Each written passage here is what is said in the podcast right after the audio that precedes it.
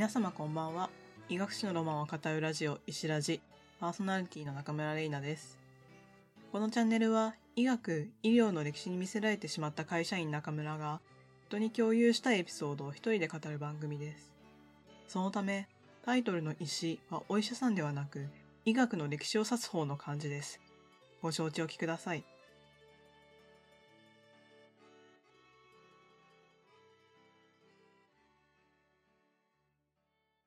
さて、今回は前回の続きということで、ようやく有史時代、記録が残っている時代の医療に入っていこうと思います。あの、こんな長くなるつもりなかったんですけど、あの、ジンの話してたら長くなっちゃって、えー、前編後編バージョンになってしまいましたが、早速メソポタミア文明に入ってまいります。メソポタミア文明に関しては、まあ、高校世界史以外でなかなか触れる機会もないと思うので、ちょっとだけ、えーその歴史についてさらっとおこうと思います。メソポタミア文明はですね、チグリス・ユーフラテス川の流域に広がった世界最古と言われる文明で、場所としては現在のイラクを中心にトルコ、シリア、イランにまたがっています。時代としては大体文明が栄えたのが紀元前3500年ぐらいから、まあ一般的にはアケメネス朝に滅ぼされるまでの約3000年間を指すことが多いかなと思うので、大体それぐらいの時代に栄えた文明と捉えてください。で、ここはいろいろな民族が現れては消えていってっていうのを繰り返していたんですが、主な国家はシュメール、アッシリア、バビロニアと言えます。で、今日の最初でも言いましたが、人類史上初めて記録を残したっていうところがポイントですね。あの、文字ができたというのが、このメソポタミア文明です。主にいたのはセム語族と言われる一大語族で、そうですね、アッカド語とかアラム語とか、アラビア語もこのグループなんですけれども、結構いろいろな民族がこの言葉と文字を使っていたんですが、一方でですね、碑文が完全には残っていないというところもあって、メソポタミア文化圏の全体像がね、まだ分かっていない部分も結構あったりはします。なので今日この後の話は、えシュメールの碑文の話も出てきますし、えー研究によってはメソポタミアを全体を主語にしていたりして、ちょっとばらつきがあるんですけれども、まあ、そこの点はあのご容赦いただければ幸いです。このメソポタミア文明が栄えたチグリス・ユーフラテス川っていうのは結構大きい川なんですけれども、季節的な洪水がかなり発生していたんですね。で、それを制御するための治水事業っていうのが、まあ生活を営む上で不可欠だったんですが、同時にその制御された河川の水を利用して灌漑排水施設を整えることが、えできるようになっていって、その結果として、こう、極めて高い農業生産を得ることができるようになりました。それによって、まあ、紀元前3500年ぐらいから人口が増加して、定住集落が発達して、えー神殿を中心としたような大村落が増えていくようになります。で、文字が発明したのもこの頃ですね。で、農業生産力が上がるっていうのはどういう意味があるかというと、まず余剰生産物が増えるんですね。余剰生産物が増えると、農業に直接従事しなくていい人たちっていうのが出てくるんですよ。で、そういう人たちが、あの、神に仕える神官とか、戦士、商人、職人っていう風に、別のまあ活動、社会活動をするようになっていって、その集落の中にいろいろな機能が存在するようになります。で、そのうちに、えー彼らが居住する村落っていうのが都市に発展していきました。このような都市の形成っていうのを最初に成し遂げたとされるのがシュメール人で、都市革命とこの現象を呼ぶこともあります。このようなシュメール人の都市国家の特徴なんですけれども、まず前提として各都市はその守護神の所有物というふうに見なされていきます。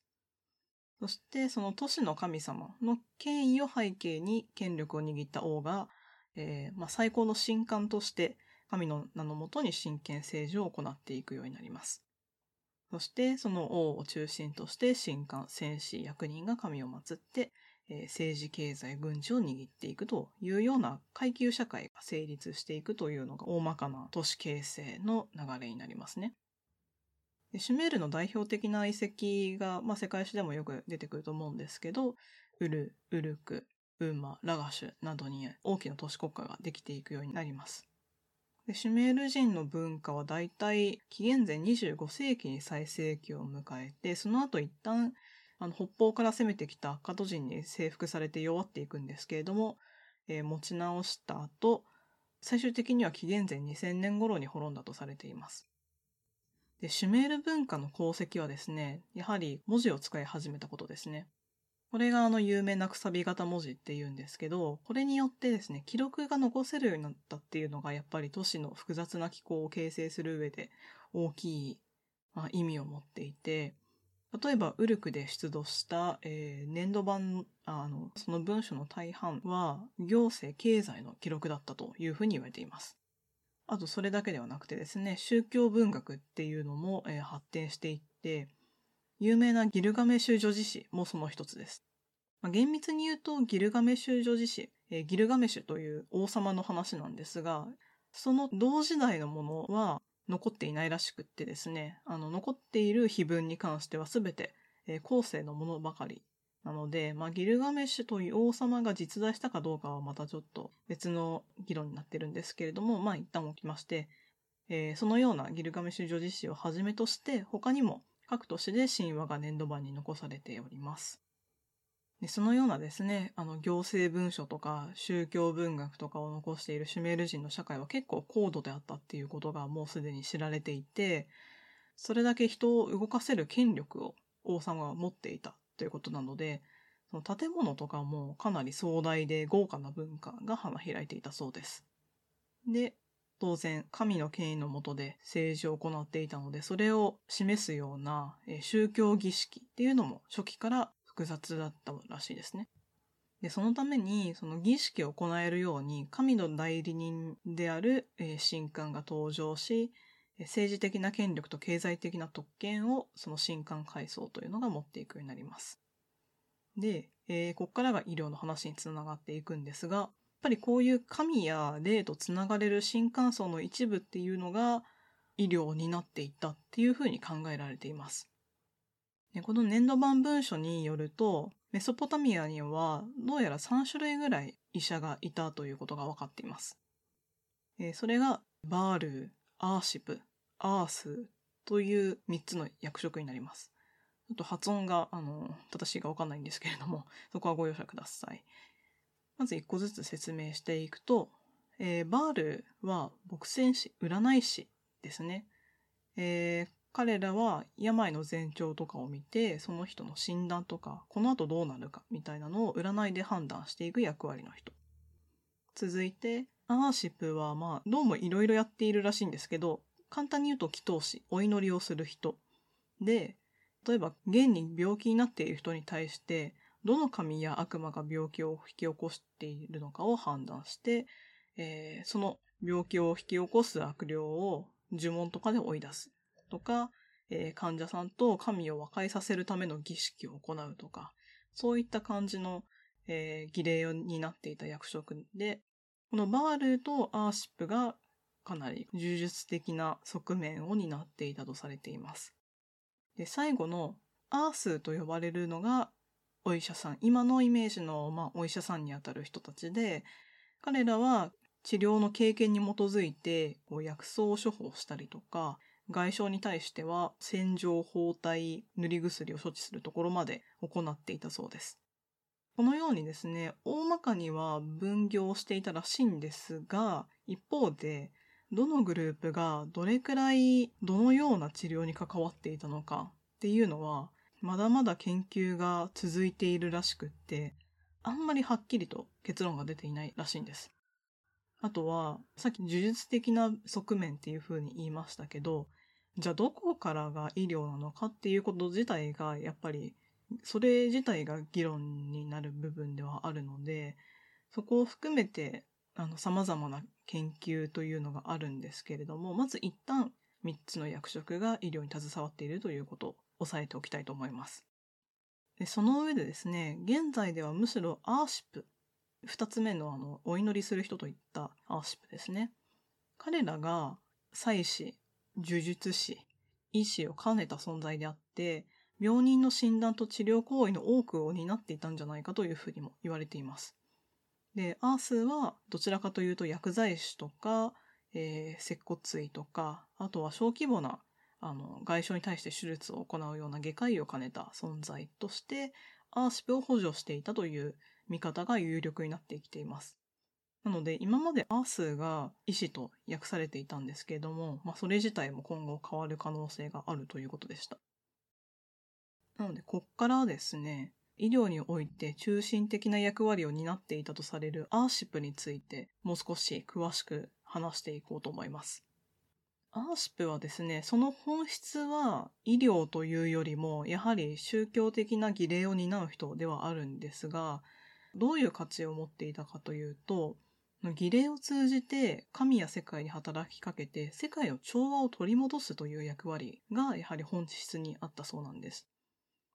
なので災害とかもお祈りの対象だったんですけれども医療も同じように世界の不調和とか死療あの死んだ人の霊が、えー、悪さをしているっていうような世界のおかしな部分っていうのに働きかけて平穏を取り戻すという活動の一環として医療を行っていたみたいです。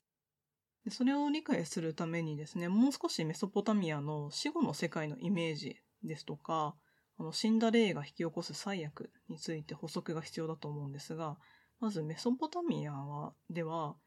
えー、死んだ後どうなると思われていたかについて話すと、まあこれも結構その都市とかによって違うんですが、おおむねどの都市でも確認されることとして、5つ文献には上がっていました。まず、人は死ねば冥界に赴き、聖者の世界には戻ってこない。二つ目に、死後審判はない。なので、このあたりキリスト教と違うところですね。で、三つ目に死者の復活はない。四つ目が、輪廻転生はない。で、最後に、神話的には冥界の資料が地上に浮上して聖者と語りうる。だから、実際にはなんか戻ってきてる人がいるみたいなことですね。で、あと神々は冥界に行っても戻ることができる。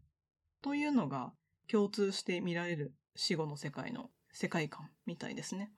なので、それに基づくと死霊、死んだ人の霊っていうのは、えー、そのままでは聖者の世界、この世界に戻ってくることはないんだけれども、一方で、災いをもたらす資料たちっていうのがいるみたいで、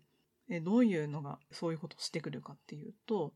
それも5つ挙げられていました。一つは武器で殺されて放置された者のの資料。悲しい。で、二つ目が殺された者の資料の手これはなんか手って書かれてたんですけれども、まあどうもこう手を伸ばして悪さをこっちにしてくるっていうイメージみたいです。で、三つ目が乾きで死んだ者のの資料。四つ目が水の中で死んだ者のの資料。五つ目が焼け死んだ者の資料。こういう資料が現世に現れてきて悪さをする。で、天才とか病をもたらすというふうに考えられていたそうです。なので、医療に関して言うと、アースは怪我とか原因が特定できるものに関しては外科処置をやったりしたんだけれども、なんかそういうのでは治らないものだとか、原因が特定できないものに関して、アーシプはその原因を判断して、時には儀礼を執り行って治療を行うというポジションだったそうです。で、えー、その原因が治療であれば、十分な供養を施して、患者の体からそいつが離れていって再び戻ってこないようにすることを目的に儀式を行っていたということですね。で、アーシップの儀礼にはちょっと繰り返しになってしまうんですけど、いろんなパターンがあって、その内部の不調に対して悪霊が原因だからそれを追い払うとか、あの、外側の怪我でアースが治せないものに関して、えー、処置を行うとか、いろいろあるんですけれど、それぞれに対してですね、あの、それぞれの場面で使う唱え事とその手順っていうのがまとめられた資料が発掘して、もう研究がだいぶ進んでいるみたいです。いろいろ載ってたんですけど、せっかくなんで、あの、二つぐらい紹介しようと思います。まず一つ目が内臓が痛い人に対する儀式というものですね。ちょっとこの後載ってたものを一部わかりやすいように言葉変えてるんですが、読んでみますね。もし人が顔をしかめて、ああ、私の内臓と言い、その内臓がゴロゴロ言うなら、彼の溝落ちが張り出しているなら、そしてパンとビールへの食欲をなくすなら、彼がそのままの状態を続けて死ぬ前に、アーシップはカゴのひな鳥アヒルをその心臓の上を切って殺す。そのひな鳥アヒルの心臓を取り出し、患者の心臓に押し当てながら、アーシプは彼の手を患者の上に置いて次のように言う。邪悪な治療よ、され。邪悪な治療よ、され。それがこの人の体に近づかないように。心臓が彼にとって邪悪なものを追い払うように。アーシプはこれを7回唱えて、その鳥の心臓を離して、それを地に置く。子供を産む年齢を過ぎた女性がそれをつまみ上げる。後ろを振り返らずに。アーシプは言う。開く者が来ると、彼女の後ろで。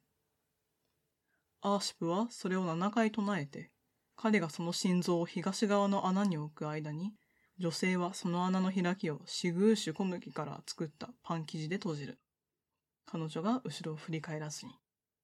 そのひな鳥、アヒルの血、その左脳の皮、そしてその脂肪をアーシプは煮る。彼はそれを人の種と混ぜて、それを患者の心臓に塗る。そのひな鳥、あるいはアヒルの血を取って、シグーシュ小麦と混ぜる。そして、イシュタル神殿の土と地鉄鋼を混ぜて、彼はその混ぜ合わせたものを穴の開きの上に、メスの子羊の毛と共に塗りつける。その結果として資料は彼をひどく傷つけるために戻ってくることはない。えー、というのが内臓が痛い人への処置の一連の流れだそうです。なので、これ科学的に効くかどうかわかん、別の話として、この一連の流れの性格として治療に働きかけるための呪文と物質的なものが必要になっているというのがあって、あと、これ7回ぐらい唱えなきゃいけないので、結構長めの儀式みたいですね。もう一個面白いのが、あの、ゲップの直し方っていうのがあって、こっちはね、すぐ終わりそうなんですよ。ちょっと読んでみると、もし狩猟が人に災いして、その人がたくさんゲップをするならば、あなたはタマリスクの種と、この後ちょっと判別できなかったんですが、なんとかの木と甘い足をすりつぶす。もしあなたがそれをビールに入れて彼に飲ませるならば、彼は回復する。で、こっちはですね、タマリスクは砂漠地帯でもよく成長する植物、木みたいなので、効能を調べてみたら、民間療法で利尿薬とか止血薬、鎮痛薬、発汗薬として使用されていて、あとエジプトでは解熱剤としても使っていたらしいので、なんか結構実際に効きそうな 植物なんですけど、もうそれを飲ませたらゲップ治るっていう感じだったので呪文いらずらしいです、ゲップは。まあこんな感じですね。あの、いろいろな症状に対してどういうふうに治すか、どういう唱え事が必要かというのがまとめられています。でね、ここでちょっとアーシプとアースの分業について話を戻して、戻してというか後世の話にも関わりそうなちょっと差し込みたい、えー、点があります。一冊読んでみたその本の言葉を借りると、古代文明において、医者っていうのは大抵はあの薬と呪術を扱い、外科医は手術をするという明確な区分があったというふうに書かれています。で、前者の医者っていうのは僧侶を兼ねていたこともあって、大抵外科医よりも高い地位にあったんですね。これ先ほどもあのちょっと言いましたけれども、あの神官であった者たちが高い地位を占めていたというのにつながります。一方の外科医っていうのはせいぜい腕のいい人体整備工みたいな感じで、どっちかっていうとこう頭は使わずに手を使って仕事をしているっていうような見なされ方がしていました。まあ、あの、シメールに関して言うと、アースも薬の処方とか、あと外科も両方やってたんで、まあ、一概に医者、その僧侶を兼ねている方の医者だけが薬を扱っているってわけではないんですけれども、やっぱり神と関わることができる神聖な意志と、まあ、現実に見えるものを直すっていう技術者だと、やっぱ前者の方が特別っていう感覚は、あの、このシュメールの例からも言えると思います。で、ちょっと思ったのが、これって結構現代日本のイメージと逆な部分もあるなと思いまして、まあ、あの、前提として医療とか、あの、診療科に優劣なんてないんですけど、だし、そもそも医師が エリートなんですけど、とはいえ、なんか、今天才医師のキャラクターっていうと、大体外科医のイメージじゃないですかね。あの、この間も登場したジンの南方先生って脳外科医ですし、あとね、あの皆さん大好き、大門先生、大門美智子。ね、私も大好きで見てましたけど、あとは、白い巨頭のイメージですね。あの、やっぱね、財前先生はイケイケな外科医なんですよね。一方で、あの、研究一筋でちょっと地味な内科の里見先生っていうのが対置されていて、まあ、実際里見先生の方がね、モテたりするんですけど、まあまあそういう、その、やっぱイケてる外科医と地味な内科医みたいな構図って結構見られるなと思って、まあ他にも内科系の医師が主人公のストーリーってもちろんいっぱいあって私も好きなんですけど、なんかね、エリートっていうよりちょっと不器用だけど患者さん思いの愛されキャラみたいな方が多いんじゃないかなと思っていて、まあイケイケの内科医の話あったらぜひ教えていただきたいんですが、まあまあ大枠として外科医と内科医のイメージがあるんで、なんかいつから変わったのかなってちょっと思ったりもしたんですけど、一応有名なところで言うと、16世紀にアンブロワーズ・パレという有名な外科医がいて、彼があの外科学の父と呼ばれているんですが、一応医学史上では彼がヨーロッパにおける外科の地位を高めたというふうに評価されてるんですね。でも、それは多分、それまで内科より低かった外科の地位を相対的に上げたっていうことで、やっぱりインパクトが大きかったのは、あの麻酔ができるようになって、手術が複雑になっていったっていうのが、その、より複雑な手技をこなせる天才外科医のイメージがつくようになった、まあ、技術的な条件だったのかなと個人的には思っています。まあ、だからそうですね。あの、外科の歴史もいつかやりたいですね。すごい面白いんですよ。あの、考えときます。まあね、あの、そういう感じで、とりあえず新刊を兼ねてた医者っていうのがシュメールでは、えー、位が高かったし、同じくあのメソポタミア文明で言うと、アシリアとかバビロニアでも医者は神に責任を負っていて、一方、外科医っていうのは通常の法律に支配される平民という扱いを受けていたっていうのは共通しています。なのでね、最後に、外科医が法律に規定されていたっていうのがよくわかる、あの、バビロニアの医療について話して終わりにしようかなと思うんですけど、まずここで言うバビロニアっていうのはバビロン第一王朝についてです。バビロン第一王朝っていうのは、あの紀元前19世紀から紀元前16世紀ぐらいにユーフラテス川中流域のバビロンの首都として栄えた王朝なんですけど、ね、あのバビロン第一王朝といえばね、あれですね、ハンムラビ法典。ハンムラビ法典っていうのは、えー、紀元前18世紀ぐらいに第6代ハンムラビ王が発布した法典で、かの有名な目には目を、歯には歯をという言葉だとか、あの、財形法定主義の起源として、えー、知られています。で、ハンムラビ法典って刑法っていうのかな、その、罰について定めたっていうイメージが強いんですけど、その医療についての判決も含まれています。簡単に言うと、成功した場合と治療が失敗した場合の両者の責任が医者にあるというふうに書かれていて、えー、書かれているんですが、その場合の報酬と懲罰がある程度まで患者の地位に左右されていたという特徴もあります。これもハンブラビ法廷について一般的に言われているのと一緒ですかね。あの、目には目をっていうので、同じぐらい罰を与えるんだっていうイメージが先行してるけど、結構身分に左右されたよっていうのが、まあ、医療に関しても一緒で、例えばですね、215条から217条を見るとですね、え貴族の命を救うことは10シュケル以上の価値があったが、奴隷の命は2シュケルというふうに書かれています。え5シュケルっていうのは、高級住宅1年分の家賃に相当していて、商人の平均年収よりも多い額らしいんで、いやなかなかの報酬ですね。10シュケルっていうと、だから、高級住宅2年分の家賃か。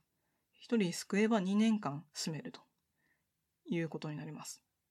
一方で218、19条には死亡させた時のことが書いてあって、えー、医者が貴族に聖堂のランセット、これ手術用の小刀のことなんですけど、それで傷を負わせて死亡させたら、つまり、えー、医者の執刀が原因で死亡した場合、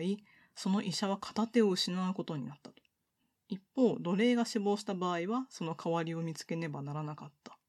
ていう感じなので、結構ね、ハイリスク入りたんで、あの、個人的には手を落としちゃったら他の人救えたかもしんないのにもう手術できないじゃんって思うんで、なんか、なんかそれでいいのかなとか思うんだけど、まあまあ、あの、それだけね、貴族の価値が高かったっていうことでしょうね。それはいいんですが、実はここの医者の責任がどこまであるか、どこまで医者がその責任を負って代償を払うべきかっていうことに関しては、現代でも医療過護における責任論の中でね、まあ様々な意図で引用されていることをね、目にするんですね。なので、まあ、もうちょっと個人的にその議論に今ここで言及することは控えようと思うんですけども、まあ、ながち2700年前の法律みたいなので片付けらんない倫理問題として見られる、なんでしょう、事例だなというふうに思っています。まあ、こんな感じでですね、あの、シュメールの医者の種類に始まって、医者の責任論まで、メソポタミア文明全体の医療についてざっと見てまいりましたけれども、えー、医療の始まりについてね、さらっと話すつもりが、考古学と有史以降と両方増えたらね、すごい長くなってしまいまして、失礼しました。ではここで、ようやくまとめに行こうと思います。有史以降の医療に関しては、